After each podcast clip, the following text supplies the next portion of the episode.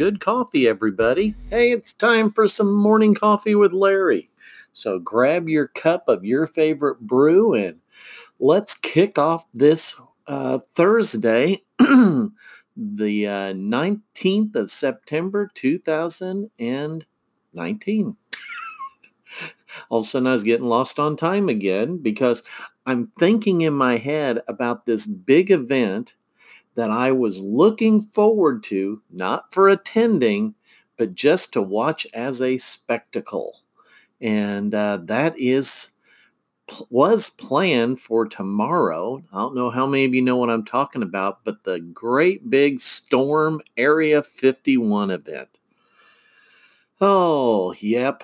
Um, uh, for those of you who have been following this, uh, you know all there is about it. For those of you that are like, Larry, what the heck are you talking about?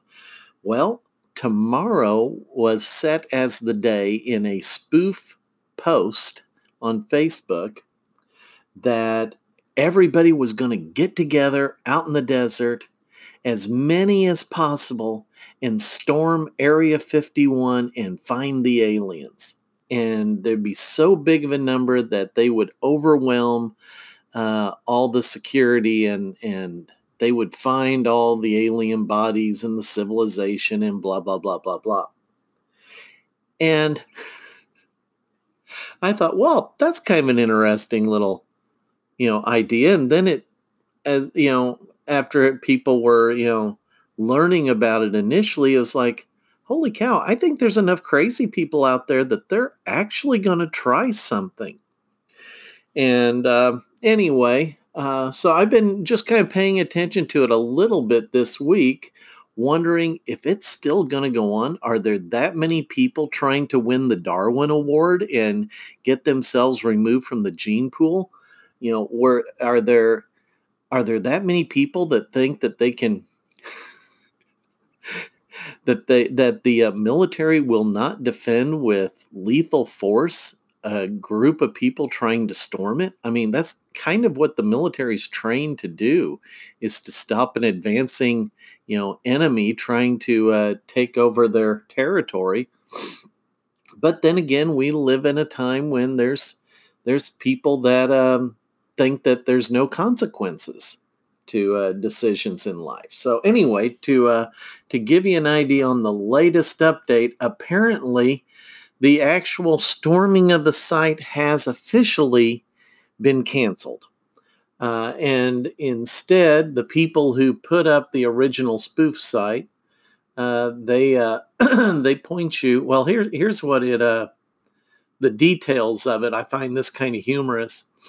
From the uh, Storm Area 51, they can't stop us all uh, Facebook page and where it says, What is this about? we will all meet up in rural Nevada and coordinate our parties. If we Naruto run, we can move faster than their, than their bullets. Let's see them aliens. And I learned something. This was a learning experience. Uh, I, I, learned from my, my son Aaron that uh, Naruto run is apparently uh, uh, comes from, I think it was an anime uh, cartoon of some sort or what have you, but you run so fast with your arms pointed back behind you, and you can run faster than anything. You can outrun their bullets. And that their plan was to have all the Naruto runners, you know, actually be the ones that, you know, go right through and and get to the Area 51 site. But it's been apparently canceled, and a party has been arranged uh, in Las Vegas. and so, if you are you are still planning on celebrating uh, with this assorted crew, uh, there, pardon me, there is a celebration. Um, it is at the downtown Las Vegas Event Center, and they're they're going to have um, apparently some special commemorative Bud Light um, in the Area 51, you know, like cans or bottles. Uh, they're going to have a lineup of bands, including the band Collective Zoo. Sorry, never heard of them. They're not an 80s band. Uh, it's a free event, but uh, uh, you have to be 21 to enter. So I guess if you if you go look that up, you can uh, you can enjoy that. They're also selling T-shirts. Imagine that, saying you know I'm going to it. Uh, so uh, you know I think somebody's had some fun, and then I think maybe some people have uh, come to their senses and decided it's probably not worth dying for.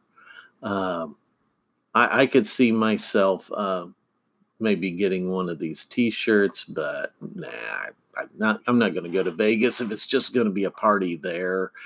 Anyway, hey, back to morning coffee. Uh, let's see. Oh, my eyes are rubbing, or I'm itchy. Um, ragweed season hasn't been too bad this year, so I don't know. Just needed to rub my eyes. Hey, well let's let's get into our topic today. Uh, after having learned about the Area 51 thing, I came across this, and um, I'm trying to remember who had posted this. It was last night. I came across it, and it it it made me um, it made me think of several people that I've worked with over the years, and and you know, uh, but it, it's about when your spouse dies.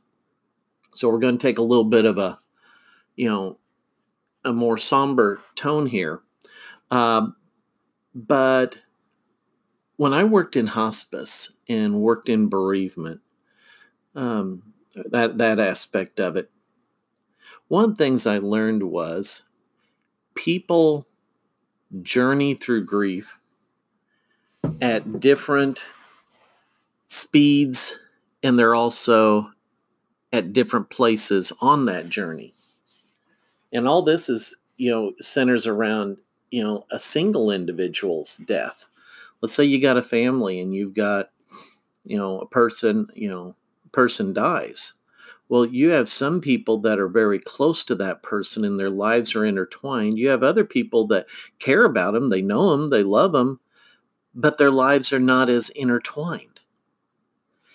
And those who are moving through the grief faster, they often want those who are moving slower to somehow, quote, get over it, unquote, and start acting the way they did before. Kind of like getting over a cold.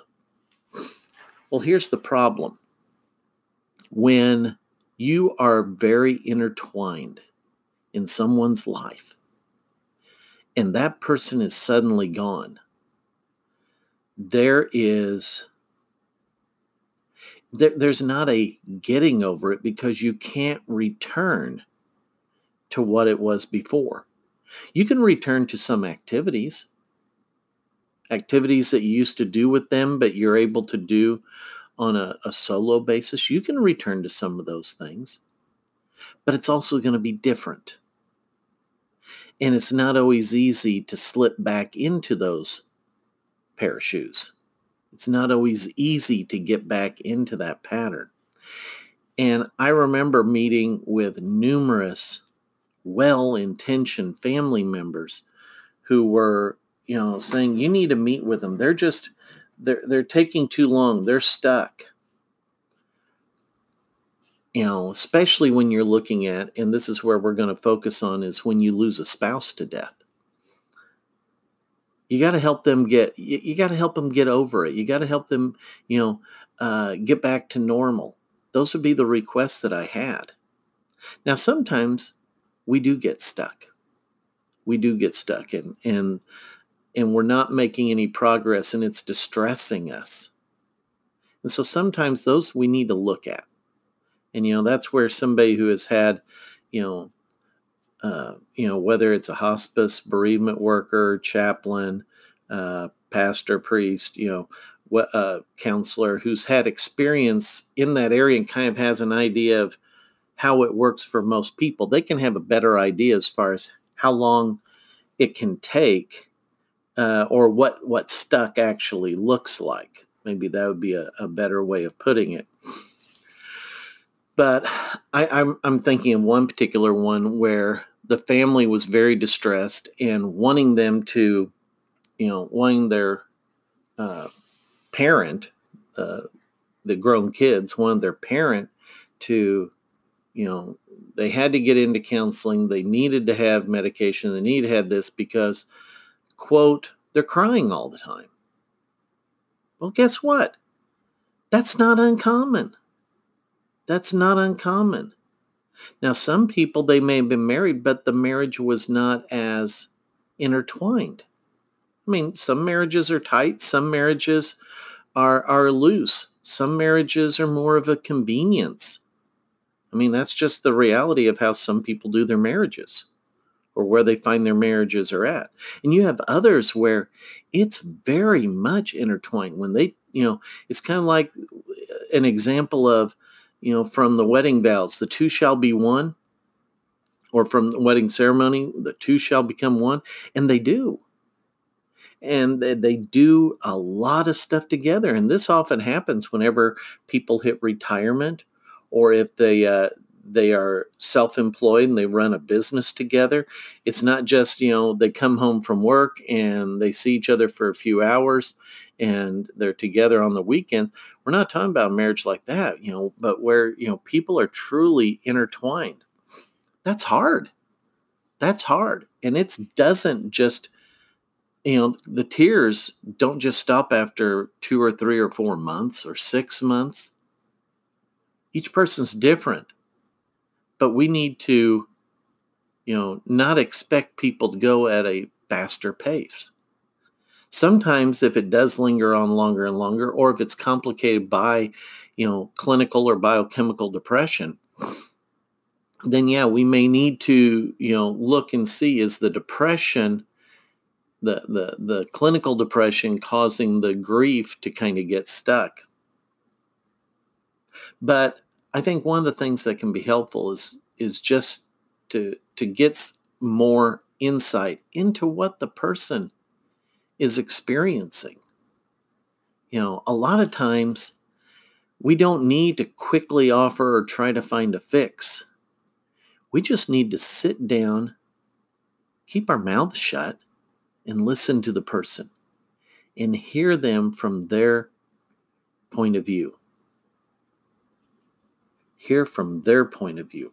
And that's what this this little posting did. And I want to read it to you. It's a little bit long, not overly long.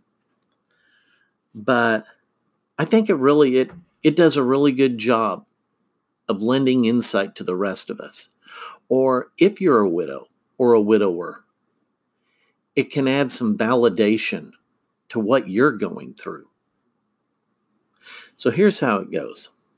Let me take a sip. The death of a spouse or partner is different than any other losses in the sense that it is it literally changes every single thing in your world going forward. When your spouse dies, the way you eat changes. The way you watch TV changes. Your friend circle changes or disappears entirely. Your family dynamic and life changes or disappears entirely. Your financial status changes. Your job situation changes. It affects your self worth, your self esteem, your self confidence, your rhythms, the way you breathe, your mentality, your brain function. Ever heard of the term widow brain? If you don't know what that is, count yourself as very lucky your physical body, your hobbies and interest, your sense of security, your sense of humor, your sense of womanhood or manhood.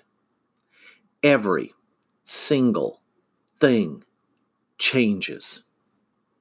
You are handed a new life that you never asked for and that you don't particularly want. It is the hardest, most gut wrenching, horrific, life altering of things to live with.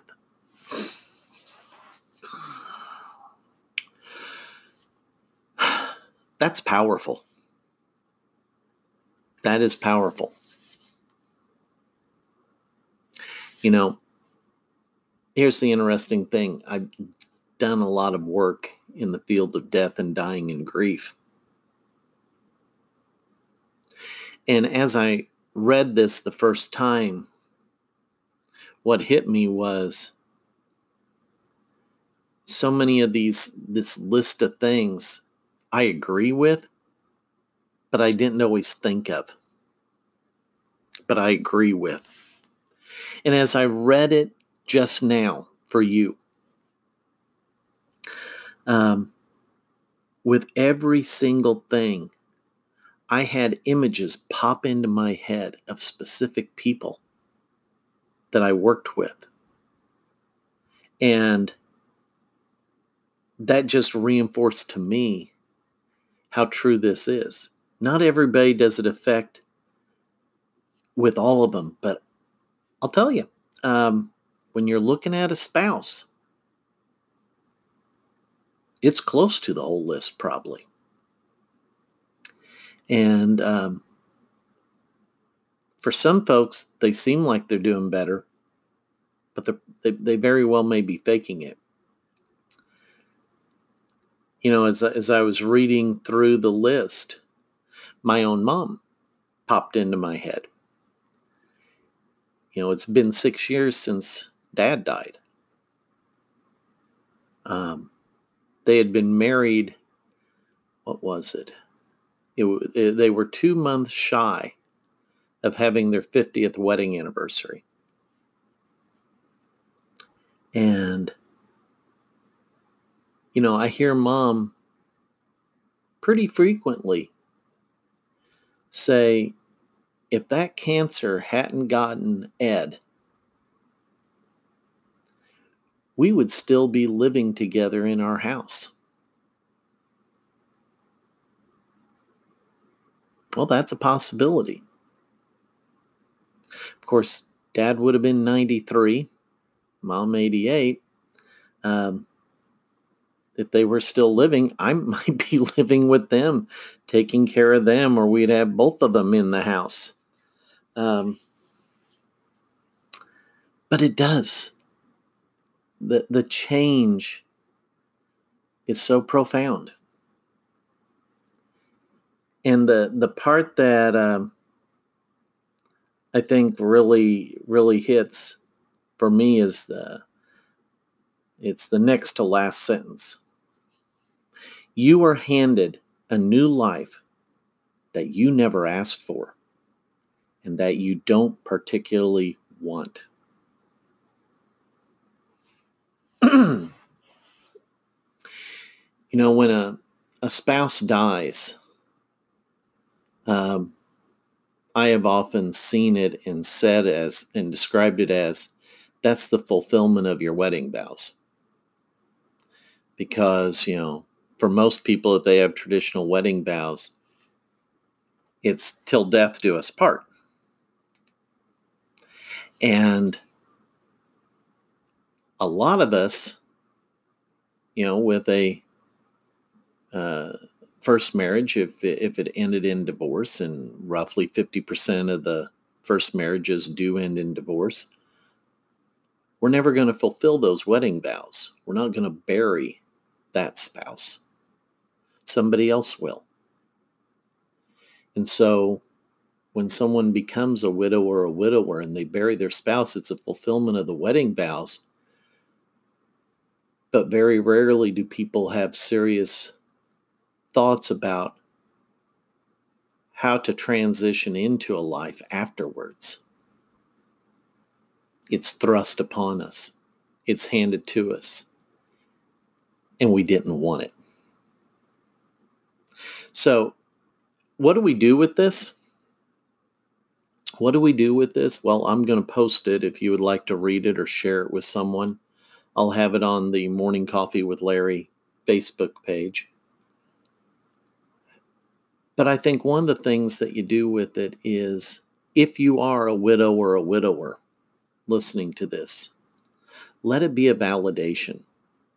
Let it be a validation of what you are going through. And know that I hear what you're going through, that others do. The person who wrote this obviously did. To be gentle with yourself. And if there's people in the family that don't get it, that don't understand, don't argue with them. Maybe just print off a copy of this and give it to them and say, this is what I'm going through. Give me some time. And if you have a parent who's now a widow or widower, maybe you can help give, you know, either additional insight to you or validate what you're already seeing and understanding. And if you have friends that are going through the death of a spouse, classmates, uh, neighbors, co-workers, members of your you know church congregation.